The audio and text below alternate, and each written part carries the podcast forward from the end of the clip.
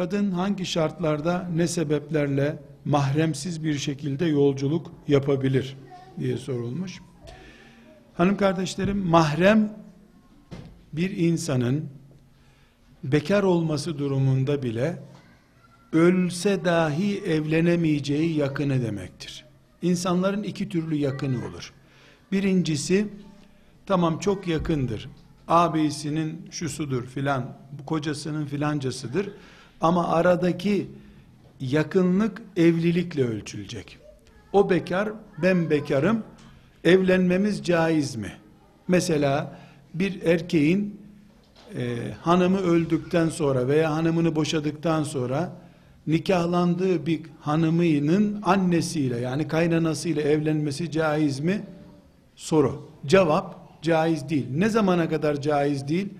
İkisi de ölecek, yeniden dirilecekler yeni bir insan olarak o zaman. Böyle bir şey de olmayacağına göre ebedi yasak var diyoruz. Bu mahrem demektir. Buna mahrem denir. Bir insan oğluyla, kızıyla kıyamete kadar ömrü olsa evlenemez. Ebedi mahremdir. Baba böyledir, dayı böyledir, amca böyledir, kayınpeder böyledir, evlat böyledir, öz kardeş böyledir. Ee, bu sebeple biz insanlarla ilişkilerimizi şeriat penceresinden ele aldığımızda mahrem olanları ve mahrem olmayanları diye ayırırız. Mahrem olanın e, bizim örfümüzde namahrem diye ters taraftan namahrem deniyor. Yani bir kadın namahreme görünmesin diyor. Ne demek? Onunla evlenmesi caiz. E şu anda kadın evli ama evli olmasaydı onunla evlenebilirdi. Şu anda evliliği geçici bir engel. Mesela baldız yani bir insanın hanımının kardeşi, ablası diyelim. Hanımının ablası veya kız kardeşi geçici bir yasakla yasaktır. Çünkü şeriatımız bir kadın senin nikahındayken onun kız kardeşini, ablasını, teyzesini, halasını evlenmeni haram ediyor. Boşandığın zaman ya da öldüğü zaman otomatik olarak bu yasak kalkıyor. Dolayısıyla baldız insanın mahremi değildir. Kocanın kardeşi mahrem değildir, namahremdir. Yani her an evlenebileceğin duruma gelebilir. Şeriatımız kadın erkek arasındaki ilişkileri bu boyuta taşımıştır. Dikkat ederseniz bu en yakın kan bağı, hısım bağı, süt bağı bulunan insanlarla ilgilidir. Teşkilat arkadaşlığı veyahut da hocalık, talebelik, şeyhlik, müritlik ilişkisi diye bir şey yok ortada zaten. O hiç e, mangalda külü de yok bunun.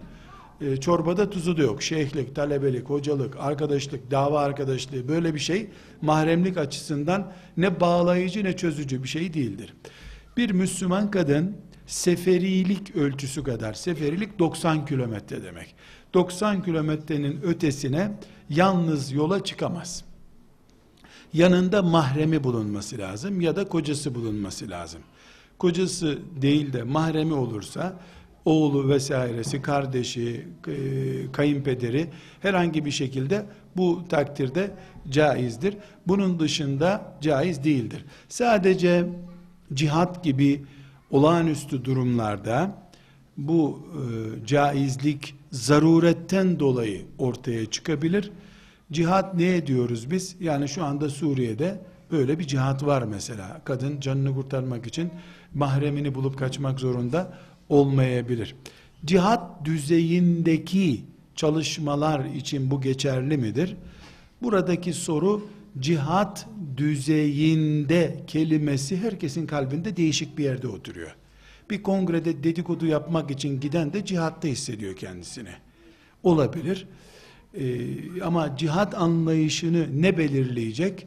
Bedir belirleyecek. Bedir. Bedir'deki düzey cihat düzeyidir. Uhud'daki düzey cihat düzeyidir. Biz e, kebap yiyeceğiz kongreden sonra ama bizimki de Bedir sayılır. Vallahi bilemiyorum. Herkesin imanı ayrı bir mesele. Herkes kendine biraz önce ne dedik? Cevaba takılmak yok. Kalbimizde iman var. Efendimiz sallallahu aleyhi ve sellem ne buyuruyor? Sana evet olur deseler de müftüler sen kalbine bir daha sor diyor. Çünkü gelip sen öyle bir anlatıyorsun ki alimallah Bedir bile düşük kalır senin anlattığına göre.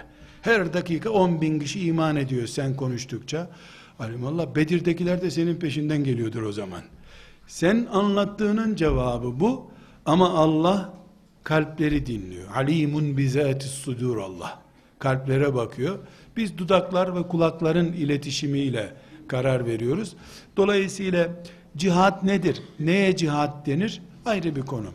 Şimdiki yaşadığımız çağın ortaya çıkardığı teknolojik gelişmeler, işte uçakla yolculuk, güvenli vesaire gibi bir neden var. Şöyle bir benzetme yapmak istiyor insanlar. Yani önce Mekke'den Medine'ye deveyle gidiliyordu. İşte kadınları kurtlar kapardı, eşkıyalar kapardı e, gibi bir neden e, ortaya sürüyorlar. Şimdi güvenlik teşkilatı zaten uçakta sağa sol herkes güvenlikli vesaire. Bu güvenlik meselesine bağlantılı değil hanım kardeşlerim. Yani can güvenliğinden dolayı değil. Kadının berraklığından dolayıdır bu. Bu berraklık yalnız bir yolculukta stres konusu olur mu olmaz mı? Bu da bunun içinde var. Evli olduğu zaman veya bekar olduğu zaman. Ama her halükarda şeriatımız bir şeye gerekçe getirip bu nedenle size bunu yasaklıyorum veya bu nedenle bunu emrediyorum diye gerekçesini söylemediği müddetçe bir Müslüman bu nedenle bu yasaktı, o neden de kalktı, uçak güvenli şimdi, dolayısıyla serbesttir diyemez. Peygamber aleyhisselam Efendimiz sadece Allah'a iman eden, ahiret günü dirileceğine iman eden bir kadın, seferilik mesafesi kadar yola yalnız çıkmasın diyor. Şu nedenden dolayı, işte kadınlara yazık olur, müşrikler kaçırır filan diye değil. Üstelik de müşriklerin, e, sokaklarda serserilik yapamadığı bir zamanda söylemiş bunu Efendimiz. Arap Yarımadası'nın güvenliğini ashab-ı kiramın sağladığı bir zamanda gitmesin kadınlar diye söylemiş. Hacca giden bir kadını da bizzat kocasını uyararak git sen cihada gelme hanımınla hacca git diye ikaz etmiş Efendimiz sallallahu aleyhi ve sellem. Burada sadece e, Hanefi mezhebi dışındaki mezheplerin bir bölümünde o da bir bölümünde yani Hanefi mezhebi ile Hanbeli mezhebi aynı söze sahipler. Şafii mezhebiyle Maliki mezhebinde kadınlar sağlam güvenli bir grup olurlarsa bu grup da çift haneli bir rakama ulaşmaları demek. 10 kişi bir araya gelirlerse e, hac yolculuğuna da farz niyetle çıkıyorlarsa. Ne demek farz niyetle? Hac farz olarak yapılabilir nafile olarak ikinci hac yapılabilir. Böyle bir hac yolculuğuna izin verilebilir diye fetva vermişler. Burada farz zarurettir diye. Kalabalık bir kadın grubu olursa ve farz olan hacca giderlerse yine hac düzeyinde bir iş yapılıyorsa İslam'ın beş şartından biri sayılacak bir iş yapılıyorsa bunu ona yine kıyas edebiliriz. Yine müftü hanımlar olarak size arz ediyorum bu meseleyi.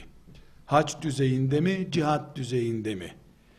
Ee, herkesin tabi imanı kendine ait. Çünkü herkes istediği zaman evirip çevirip fetva bulabileceği bir mazeret icat edebilir.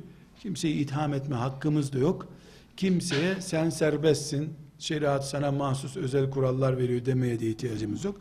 Fakat şöyle bir durum da var. Yani kadıncağız mesela İstanbul'da oturuyor. Ee, babası vefat etmiş.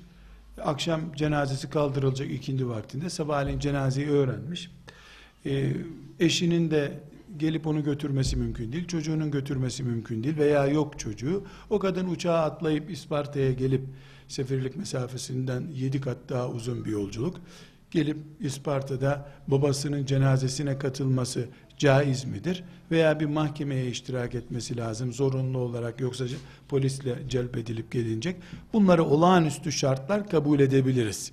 Ama kadınlar arası İstanbul türbelerini ziyaret turnelerinin caiz olacağını söylemek için şeriatsız İslam sahibi olmak lazım.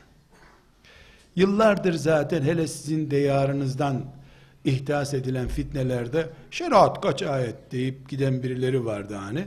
Şeriatsız İslam'da bunları bulmak kolaydır.